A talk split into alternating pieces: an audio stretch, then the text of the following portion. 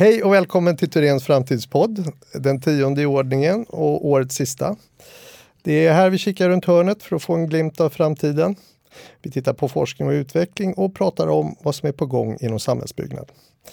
Idag ska vi prata om mobility management. Och vad är det då som krävs för att folk ska ställa bilen och ta cykeln, bussen eller tåget? Kanske kan ett liv utan den egna bilen vara det skönaste och bekvämaste av allt? Och vad händer i Sverige och utomlands på det här området? Det ska vi ta reda på. Med mig i studion så har jag två personer som är experter på sina respektive områden. Men båda brottas med utmaningarna att skapa uthålliga transporter i staden. Var och en har sina utmaningar. Och här till höger så har jag Anna Maria Häggblom. Anna Maria, du är ju arkitekt och jobbar med bland annat planeringsprocessen och gestaltning, eller hur? Det stämmer precis. Välkommen! Tack! Och eh, här till vänster sitter Jesper Johansson, också Turens. Mobility Management är ju ditt område. Välkommen Jesper! Tack! Och själv heter jag Peter Ankreus. Och hörni, jag tror att vi måste börja med begreppet Mobility Management. För jag har förstått att det råder lite olika tolkningar. Och eh, sen undrar man ju om det inte finns ett svenskt namn på det här. Jesper? Ja, nej, det finns det ju inte. det, är så. det är det som är så uh, synd kan vi väl säga. Det, det var brottas med ganska många år. Eftersom det är ett man brukar, det känns fortfarande som det är ganska nytt att jobba med det här och det är lite konstigt. Det är det ju inte. Det, började, det kom till Sverige slutet på 90-talet. Ungefär så började man ta upp det från Trafikverkets sida. Um, så det är inte så nytt. Men uh, det finns vissa svenska begrepp som ligger ganska nära. Hållbart resande är sånt man brukar använda. Trafikverket försökte uh, få det att bli mer standard. Men det blir också det, det, blir en touch av det blir en alldeles för stark touch av miljöfokus på det. Okay. Eh, och det gör också att det gjorde också att det blev ganska svårt att jobba med det en stund. Det slog, slog inte igenom ordentligt. Mobility management, eh, ja, om man bara översätter det så, så, så blir det mycket tydligare vad det handlar om egentligen. Det handlar ju om mobiliteten, hela mobiliteten och hur man ska hantera den. Ehm, både gällande liksom hur man kopplar ihop människors beteende eh, och vilka behov man har på en eh, användarnivå, om man säger en eh, enskild persons nivå. Upp till hur bygger vi infrastrukturen och hur bygger vi hus och hur bygger vi städer och hur får vi det här att fungera väldigt bra. Och då är miljön bara så miljön blir en parameter i det här? Miljön är en parameter som, som bara mår bra om man jobbar med mobility management väldigt mycket eftersom det handlar om att få till de bästa lösningarna. De bästa lösningarna är inte att bygga för, bara för bilar. Eh, för det går inte, det får liksom inte plats och det finns inte pengar och de smutsar ner för mycket. Mm, jag förstår. Eh, Anna Maria, ditt förhållande till mobility management, hur, hur eh, hur lever du med det här? Du är ju mer i, i planprocessen och du kan berätta mm. lite vad, vad, vad, du gör och vad du gör just nu till exempel. Vi börjar där. Mm. Ja, jag jobbar ju mestadels med planering, detaljplaner, översiktsplaner men framförallt detaljplanering då i städer mycket. Jag eh, kan man säga jag jobbar mycket i Linköping och Norrköping där jag bor i Norrköping då. Eh, mycket av frågorna som jag kommer i kontakt med när det gäller planering är ju eh, förhållandet mellan eh, planinstrumentet och vad man kan göra inom de ramarna och eh, hur man kan ta och lösa trafikfrågorna i planerna. Parkering är en väldigt central fråga har jag fått klart för mig när man jobbar med, med de här frågorna. Mm. Eh, det kan handla om Alltså det, det, är ju alltid konflikter med, ofta vill byggherrar och så ha gott om, planer, eh, gott om parkeringsplatser i, mm. i sina byggprojekt. Men eh, det är inte alltid det fungerar av olika skäl. Kommunerna är ibland också eh, vill syfta framåt och försöka få till andra typer av eh, parkeringslösningar och det är inte alltid de här frågorna har nått fram till allmänheten. Och det är sånt som jag mm. märker i planeringsprocessen. Ja, just, det. och jag, jag, vet när vi pratade innan den här podden så, så, så sa ju du att, och det var så uppenbart för att Jesper, du, du pratade om att ändra folks beteende. Mm.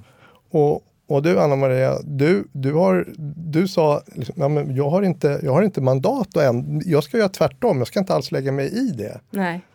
Nej men så är det ju per definition. En eh, detaljplan, där styr man inte ett dyft det som har med människors beteende att göra, utan man styr den fysiska strukturen. Och där finns ju ett glapp och en utmaning i hur, hur kuggar det här momentet vidare i eh, människors beteenden så att säga.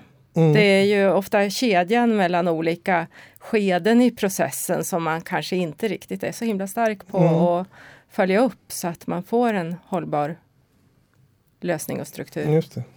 Men det är ju ganska tydligt där att, att det blir så. För mm. detaljplanerna då kommer då, då, då, sorterar man och bygger det fysiska men då måste man ha jobbat med mobility management innan.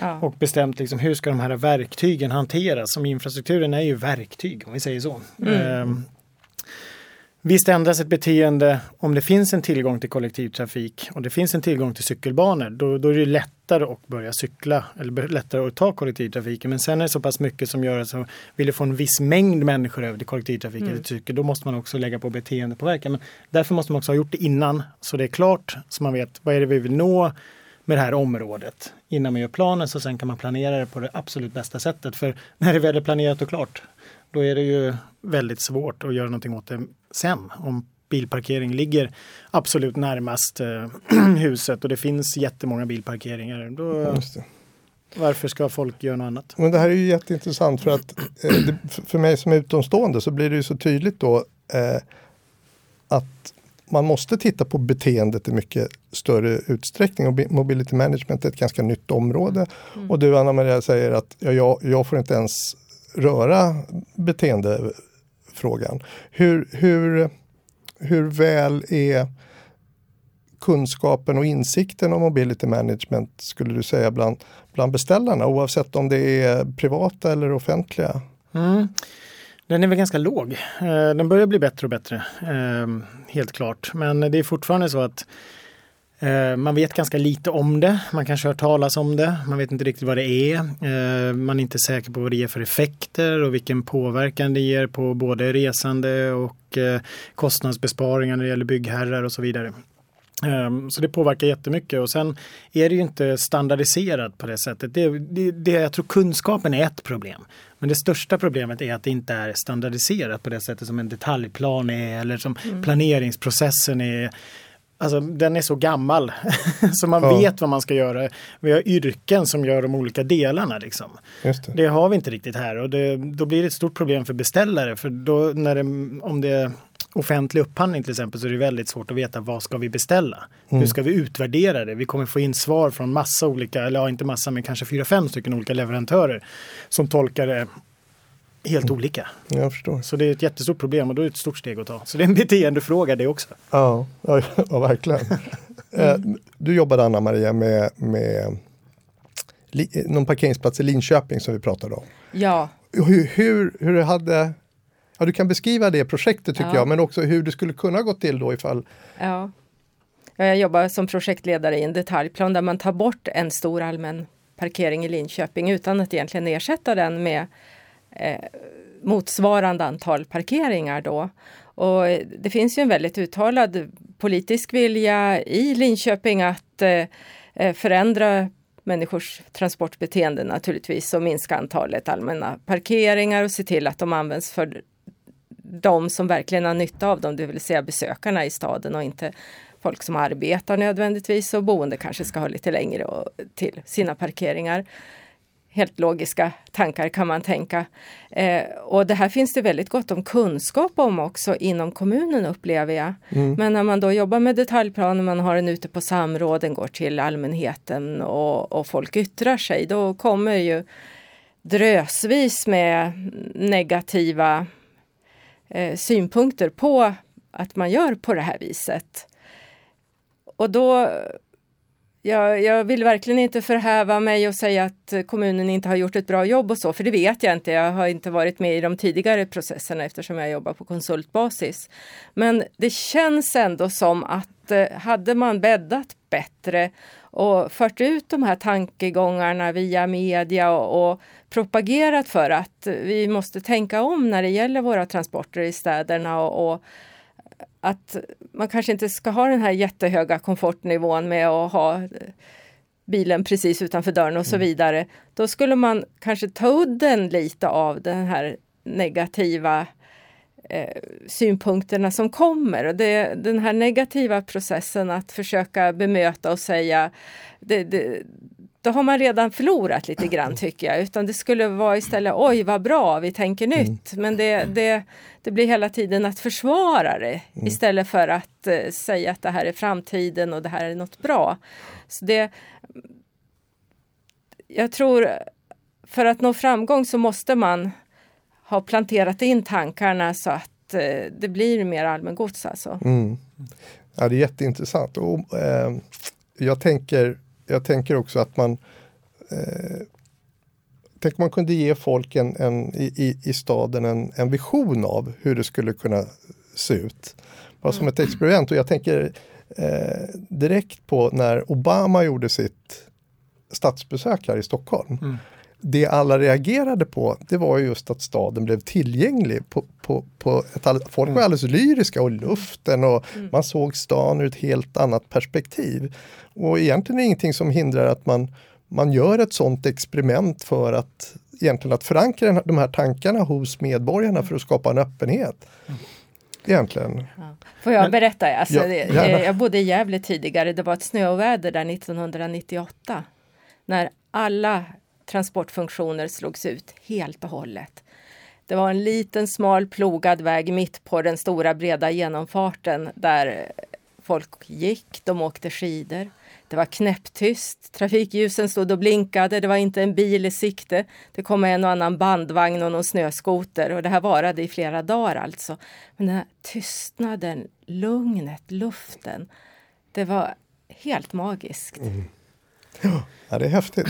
Ja, det vore toppen om man kunde få det. Jag tänkte på Linköpings eh, eh, projektet där och de här eh, parkeringarna som man tog bort. Det är ganska typiskt exempel eller klassiskt exempel på hur, hur det, det blir lite fel. Uh, nu vet jag inte hur de har gjort innan. Uh, de har ju personer som jobbar med de här frågorna i Linköping som kan ha gjort ett bra jobb eller försökt gjort ett bra jobb i alla fall. Absolut, det har Men, gjort. Troligtvis har man misslyckats eftersom det blir så mycket diskussioner och det är ju, mm. ska man ta bort, det är ju jättebra att ta bort så här mycket parkering. Det kommer ju påverka. Men då måste man ju också ha alternativ till att ta sig till och från på ett annat sätt och de alternativen måste marknadsföras på ett jättebra sätt. Och där har vi ett jättestort problem eftersom eh, kollektivtrafikförvaltningarna, de som driver kollektivtrafiken och så har vi cykelsidan, om man säger cykelbranschen. Det är liksom inga som marknadsför sina reslag direkt. Nej. De säljer inte dem. De gör dem inte attraktiva. Det är liksom per definition. Tyvärr cykelbranschen är ju privat så de borde kunna göra det men där finns det inget det finns liksom inget intresse. Eh, jag vet inte vad det beror på. Jag pratade med cykelbranschen i, i förrgår om det mm. och liksom de är också förvånade själva. Det är ju jättekonstigt. De säljer ju cyklarna men de marknadsför inte ändå. Och de är inte så intresserade av att göra det. Det är troligtvis för att det ligger för lite pengar i det. Liksom. Mm. Men, och kollektivtrafikförvaltningarna de är myndigheter. Eh, de tolkar det på lite olika sätt men väldigt många tolkar det som att vi är myndigheter, vi kan informera, vi kan myndighetskommunicera. Det är vad vi ska göra. Vi ska inte påverka ett beteende, men det är ju det de ska, för de säljer ju en produkt. Precis. Så här skulle ju kommunen också gått in och mycket mer sålt det här. Liksom. Visst. Så har ju... Nu tar vi bort det så det inte blir en chock för folk. Liksom, mm. när det för det är just den här att man inte vet vad som kommer att hända. Det är ju mm. det som gör att folk sätter klackarna i backen. För det ja. finns ju fantastiska möjligheter att göra någonting ännu bättre av det mm. än, än, än, vad vi har idag. Ja. För ingen är ju huvud... Förlåt, nej, fortsätt Anna Maria. Jo, det här eh, huvudmannafrågan för kollektivtrafiken, att det är en annan än själva kommunen. Det är ganska uppenbart också i Linköping att man har helt olika idéer om hur kollektivtrafikstråken ska se ut och vilka mål man har med det hela. Och det, det komplicerar ju frågorna väldigt mycket att man inte har en samsyn. Mm. Just det, mm. verkligen. Och jag brukar säga, vi, när många föreläsningar, att vi liksom är i mitt i kanske ungefär i ett paradigmskifte nu. Och nu börjar det bli väldigt tydligt vad som måste ändras på.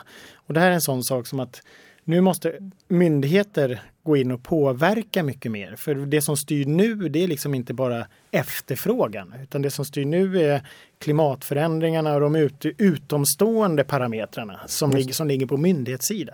Det är klimatförändringarna och det är plats. Städerna har växt, liksom, ja, det blir trängre och trängre och det fortsätter att träng, bli trångt. Det ja. får inte plats. Eh, och därmed finns det inte så mycket pengar. Om man ska bygga biltunnlar under varenda stad så går inte det heller för det finns inte pengar till det. Liksom. Oavsett om det är rena bilar utan problem så, så kommer det aldrig gå. Mm. Um, så då måste man gå in och börja styra och påverka lite mer och där är man ju inte ännu. Um, tyvärr. Mm. Det, det, det, kommer komma men det, det, är en jättetung sak. Det, ja. ja. Men, men, men det, jag hoppas ju att det blir the good with the bad. Att, att det kommer, den tekniska utvecklingen kommer ge oss jättespännande eh, transportmöjligheter, både individuella som man har och, och, och kollektiva. Så man, jag tycker också att folk, folk är ju kloka, de måste ju göra en precis som vi sitter och gör här, en värdering. Det, det bra med det dåliga. Okej, okay, vi kan ha bilen utanför dörren. Nej. Men jag kan göra så här och staden blir på det här viset. Och där är man ju. Det, det har ju hänt jättemycket nu sist och det är också beviset på att nu har vi kommit ganska långt i paradigmskiftet. Om man bara tittar på sådana här delnings delningstjänster. Mm. Eh, ta det enklaste som vi har här i Stockholm med eh, lånecykelsystem som ställs ut. Det har ju bara på typ 5-6 år så har det gått från ja eller kanske mer, sju, åtta år, från noll cyklar i världen i sådana system till, jag tror det är fyra eller fem miljoner cyklar mm. i olika städer. Mm. I sådana system. Och då, då, finns det ju liksom, det finns ett otroligt sugen efterfrågan och det finns en eh, business i det för de som ska driva det. Och det är en sån ny sak. Och sen kommer ju alla andra bildelningstjänster nu. Vi har två bildelningstjänster som konkurrerar i Stockholm. Vi har oh. Car2Go och Drive Now. Eh, och det är ju liksom Car2Go och Drive Now, de finns ju på jättemånga städer runt om i världen, inte bara i Europa utan i USA också. Eh, så, så det, det, kommer de här nya um, teknikerna, gamla tekniker men som används på ett annat sätt och det beror ju på att vi inte är så intresserade av att äga en bil längre. Utan vi vill, om vi måste resa någonstans med en bil så vill vi kunna göra det. Mm. Det är inte det roliga inte att stå och tvätta en bil och byta vinterdäck. Ja, just. Men Stockholm är ju en, i en särställning i Sverige också. Alla andra mellanstora städer börjar ju närma sig liknande problematik. Och, och det är jätteintressant. Jag tror jag kommer ihåg när jag var i New York och så har man gjort om Broadway och så säger man ja, if you can do it in New York you can do it anywhere. Men jag tror det är ta mig sjutton mycket svårare att ändra beteenden i Åmål. Faktiskt. eh, alltså storleken, det, där finns det alternativ på ett annat sätt. Det är större täthet i kollektivtrafiken och man kan mm. ha en massa experiment och så. Det finns inte utrymme för det så man måste jobba på ett annat sätt i mindre orter och eh, verkligen ja, fördjupa studierna för att kunna ändra beteendena. Det krävs mycket mer att eh, motivera människor att ändra sitt beteende för att det fortfarande så är det ganska bekvämt att ha den där bilen nära där man bor exempelvis. Ja, visst. Nu, nu är du inne på något intressant tycker jag. För att vad, vad, det känns ju så som eh, mobility management är, är på ett har verkligen sin plats i det här, skulle kunna lösa en stor del av de problemen som, som vi möter. V, eh, vad görs inom forskning och utveckling på, görs det någon forskning på det här? Och det, det vore intressant att höra. Ja, eh, Antingen Turens eller om det görs någon annanstans. Precis. Eh, det görs på olika ställen. Eh, sen om det, det är mycket sådana, vad ska vi kalla det, metaforskning eller? ja. det, det, det, det, är inte så mycket forskning på mobility management hos forskningsinstitutioner tyvärr, typ universitet och högskolor. Uh, där skulle det kunna hända mer. Det börjar komma, man börjar få in det i kurser och så vidare. Uh, och det börjar dyka upp, men mest på ganska låg nivå. Så där skulle man be absolut behöva få igång det mer. Sen har man de här uh, statliga forskningsinstitut, VTI bland annat. De är inte där ännu. De forskar yes. faktiskt inte på det så mycket tycker jag. De forskar på beteende men de fastnar ganska mycket i trafikantbeteende. Och då blir det liksom, då låser man sig redan där. Att då tittar man bara på vissa saker som per definition, man per definition har gjort förut, handlar mycket i säkerhet och man hamnar ganska ofta på en ytlig nivå när det gäller beteende. Men sen har vi ju Sen finns det ju vi och det finns andra konsultföretag som ligger i gränsen mellan eh, eh praktik och forskning. Mm. Eh, och där händer det ganska mycket. Eh, inte bara hos oss utan hos andra då, men det, Mm. det händer verkligen. Där tycker jag det utvecklas mest. Okej. Ehm, och vi har ju hållit på med ett ända sedan 2014 faktiskt har vi startat ett projekt. eh, Som, är, sk- som handlar om att ta fram en metod för att vi ska kunna gräva djupare i människors eh, medvetande för att se varför gör de egentligen sina val eh, när val av reslag då, när de ska pendla. Eh, man ska hitta de emotionella och de rationella motiven. För vi är ganska bra på att bygga eller kommunicera och informera och göra åtgärder som går på de rationella motiven. Typ bekvämlighet, tid, eh, eh, peng, eh, ja, tid och pengar. Mm. De sakerna. Men då, då vet vi väldigt sällan de emotionella motiven och det är ännu djupare. Eh, och går vi emot dem i någonting då kommer man inte ändra sitt beteende eller det kommer ta väldigt lång tid när man ska ändra sitt beteende. Det kommer kosta väldigt mycket att få till det. Jag förstår. Det, det är intressant. Nu, men nu kan vi ju... Jag tänkte först f- fråga er om ni hade en miljon kronor, vad skulle ni då och lägga på forskning? Hur skulle det projektet då se ut? Men, men jag tänkte, eh, när du pratar om de emotionella sidorna, eh, aspekterna av det här. Vad, vad, om ni får utifrån era erfarenheter som experter, era båda eh, erfarenhetsbanker, vad, vad, vad skulle ni säga är de emotionella faktorerna som, som påverkar och som behöver påverkas? Hos resenärerna? Ja, liksom. just det. Ja. Brukarna tänker jag nu. Brukarna. I första hand, men det, det finns ju, Mm. jag förstår att det är en lång kedja med byggherrar och ja. fastighetens värde och, och så vidare.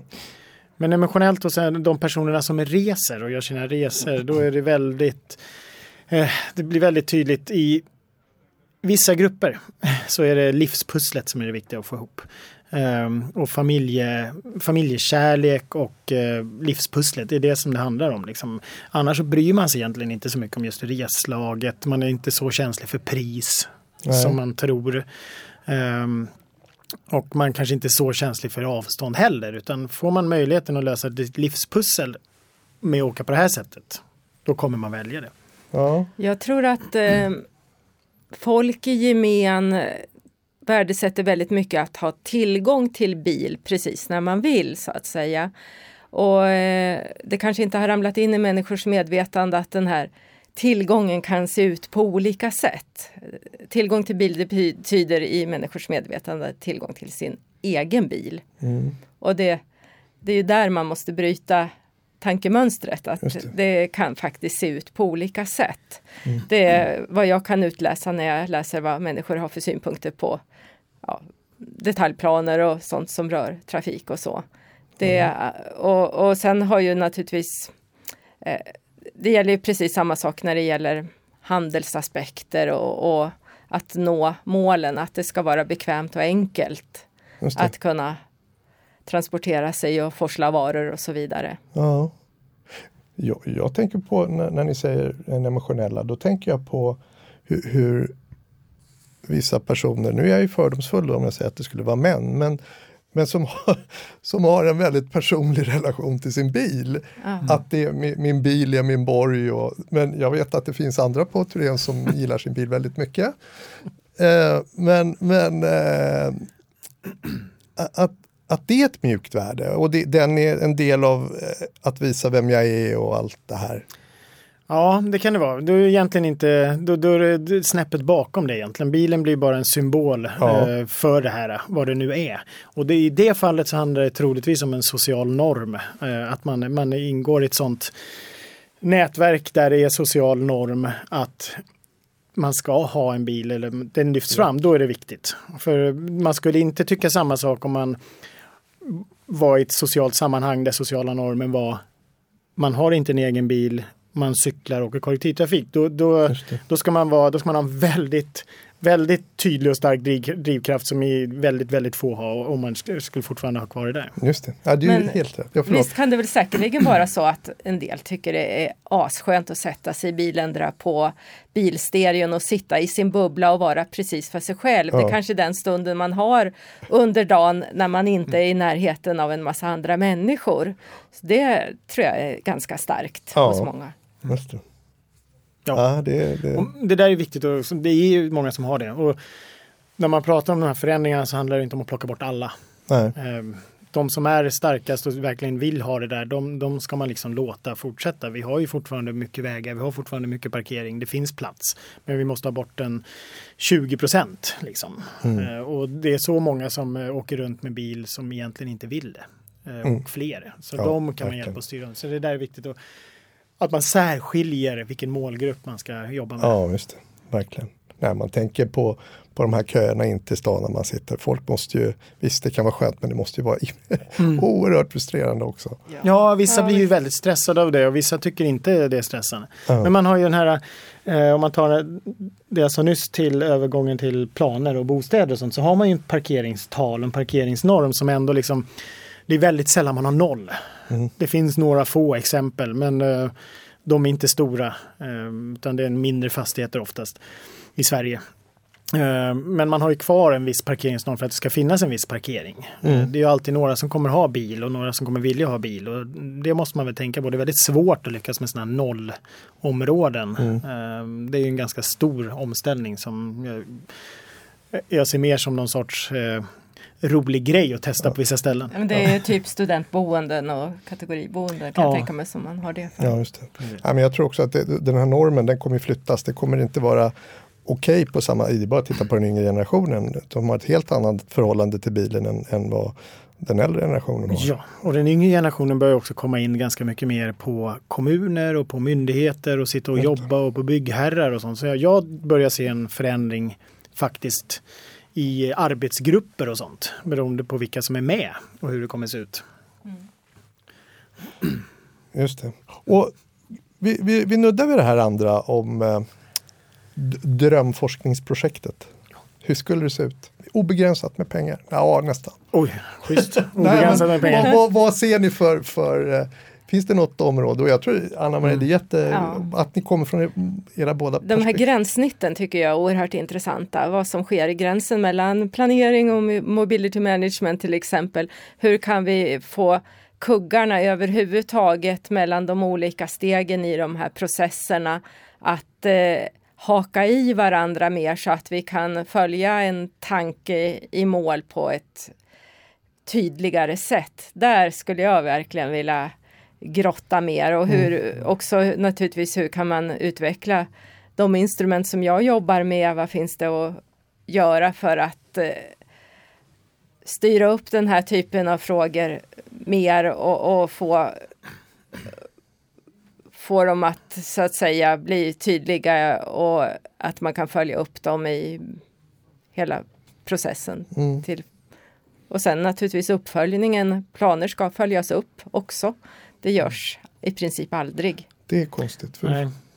Nej, det finns, man glömmer liksom bort det när de är gjorda så är det ja, ett avslutat kapitel. Ja, man skulle kunna ta några, som sagt, några av de miljonerna i så fall och lägga på uppföljning i alla projekt. Ja. Men eh, jag känner, jag skulle nog eh, vilja plöja ner det mesta av de pengarna i en offentlig utredning. Låter skittråkigt. Eh, men, ja, inte det. nej, men det handlar mer om att ta reda på vad, hur, liksom, hur ska vi få in det här. Hur behöver vi göra om våra institutionella system som vi har för att få det här att fungera? Vi vet väldigt mycket redan. Det är många luckor vi har också, men vi vet grunderna. Vi vet hur det ska fungera. Men vi har problemen ända uppifrån statlig nivå via departementen, ut i de statliga myndigheterna, ner på regional nivå och ner på lokal nivå. Eh, det finns problem överallt där för hur det här ska jobbas med eftersom man går över de olika eh, det är helt tvärsektoriellt sektoriellt, heter det eh, och jobba med mobility management och då blir det jättemånga stuprör man ska ta sig förbi och jättemånga administrativa, administrativa nivåer. Eh, och det där måste man lösa. Det blir liksom nu nu jobbar man med någon kommun försöker lösa det i sin kommun och så någon region försöker lösa det i sin region okay. och på statlig nivå försöker man inte lösa det alls. Eh, det blir jättetydligt att det finns sådana stora problem. Vi kan ta ett sådant exempel från verkligheten eh, Eh, som man skulle ha då forskat innan så hade man kunnat fått en bättre effekt för pengarna. Det här klimatklivet som eh, staten har satsat pengar på för att få till en övergång och få bort koldioxid. Eh, så går det då ner via Naturvårdsverket och så är det statlig finansiering till åtgärder som ska få bort, eh, få, få bort klimat, eh, ja, koldioxidutsläpp. Men eh, då skickade också då massa kommuner och andra aktörer och vi bland annat in projekt som hade med mobility management och beteende att göra. För det finns ingen annanstans att söka pengar för det. Man har varit väldigt tydlig i de andra områdena där att det ingår inte där, det här är bara infrastruktur. Men Klimatklivet, där kommer ni kunna söka. Och så gör man det och, och så blir svaret efter första eh, ansökningsomgången ingenting på alla de projekten. Uh, och så går det tre, fyra veckor efter utvärderingsperioden och alla ligger på Naturvårdsverket som ansvar för det här och så säger de till slut att ja men uh, vi har inte kunnat utvärdera alla de här projekten, ansökningarna för vi har inga uträkningsmetoder för hur, vilken effekt det ska ge. Oj. Och då är det så här, ja men då kanske är det som var grejen med det hela. Då, då, skulle man kanske lägga pengarna först på att ta fram en sån uträknings, ja. ut, uträkningsmetod. Verkligen. Och då, då, finns det stora liksom, problem hela vägen. Hade man haft det klart och tydligt då hade man fått mycket bättre utväxling för pengarna. Finns det något, något land som ligger lite i framkant på det här? Vi, vi har pratat, tid, pratat tidigare om att det finns en del intressanta lösningar som är framtagna. Men är det någon som har tänkt till här? Finns det någon ja. våra politiker och beslutsfattare kan titta på? Det finns många. Ja, jag tänker på att jag var i Tyskland för några år sedan i en stad som heter Freiburg. Där man faktiskt, eh, varje delstat i Tyskland är ju mer autonom och där våra motsvarande kommuner har ju mycket högre grad av självbestämmande och kan styra planeringen mycket hårdare. Så där har man ju Exempelvis, där bygger man ut infrastrukturen med spårväg innan man planerar områden, när man bestämmer att eh, livsmedelsbutiker, si och så många kvadratmeter ska finnas inom x antal hundra meter från bostaden och så. För att plantera in från början ett hållbart beteende hos människor. Och man kan också eh, styra externhandel på ett helt annat sätt än vad man kan göra i Sverige och så vidare.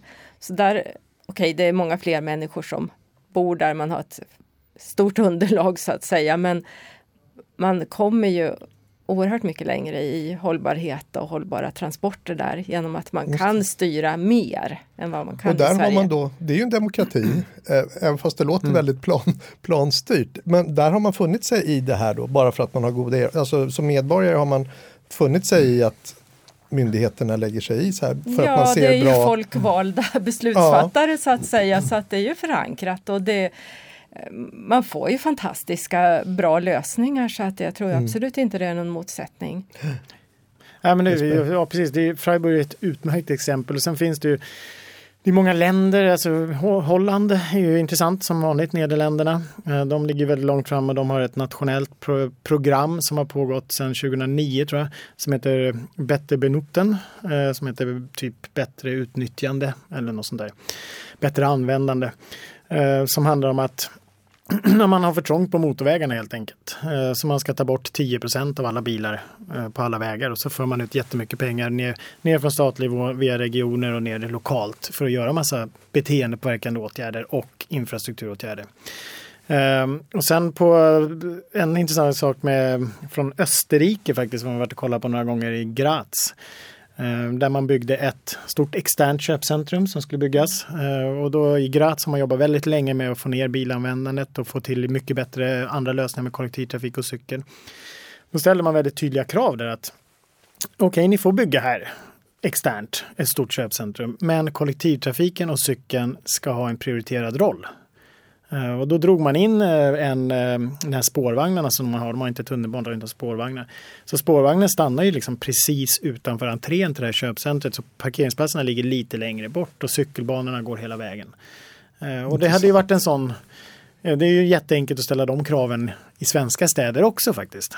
Ehm, och då kommer vi in på en lite annan som vi när det gäller att det är en demokrati och man är folkvald också, att det krävs ett politiskt mod som vi Just känner. Det. Där finns det jättebra exempel där man har tagit tag i städer på riktigt.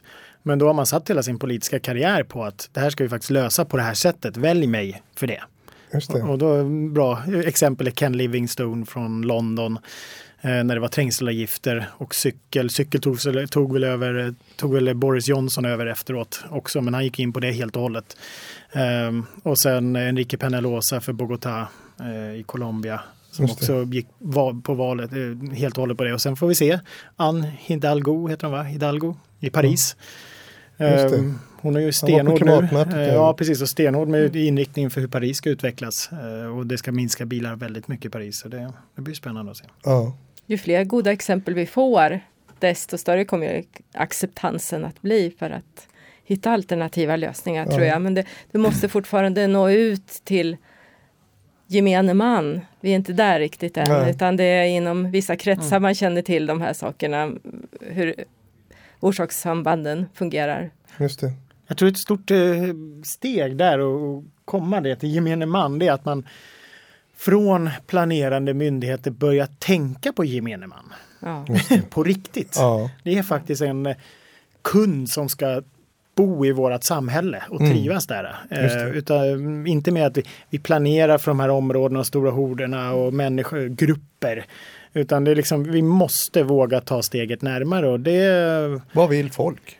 Ja, och det är en, det är en ganska svår, det är ett ja. stort steg och ett svårt steg. Ja, myndighetsprocesserna är ju, som jag jobbar med, de är ju lite stelbenta och man försöker hitta mjukare sätt att jobba med. Men, jag tror säkert man kan utveckla de här processerna och ha fokusgrupper och bjuda in mer informellt och i tidiga skeden och diskutera runt omkring det istället för att damma fram med färdiga förslag som folk ska ta ställning till så att säga. Och sen kan man alltid luta sig på att man har ju utfört den här processen korrekt men man har ändå inte lyckats implementera tankesättet fullt ut. Vi, vi, behöver en sån här I have a dream ja. läge mm. så folk får något att tro på och se på. Dit ska vi. Ja. Mm. Och då kan ju politikerna det tror jag de hakar på. Ja. ja.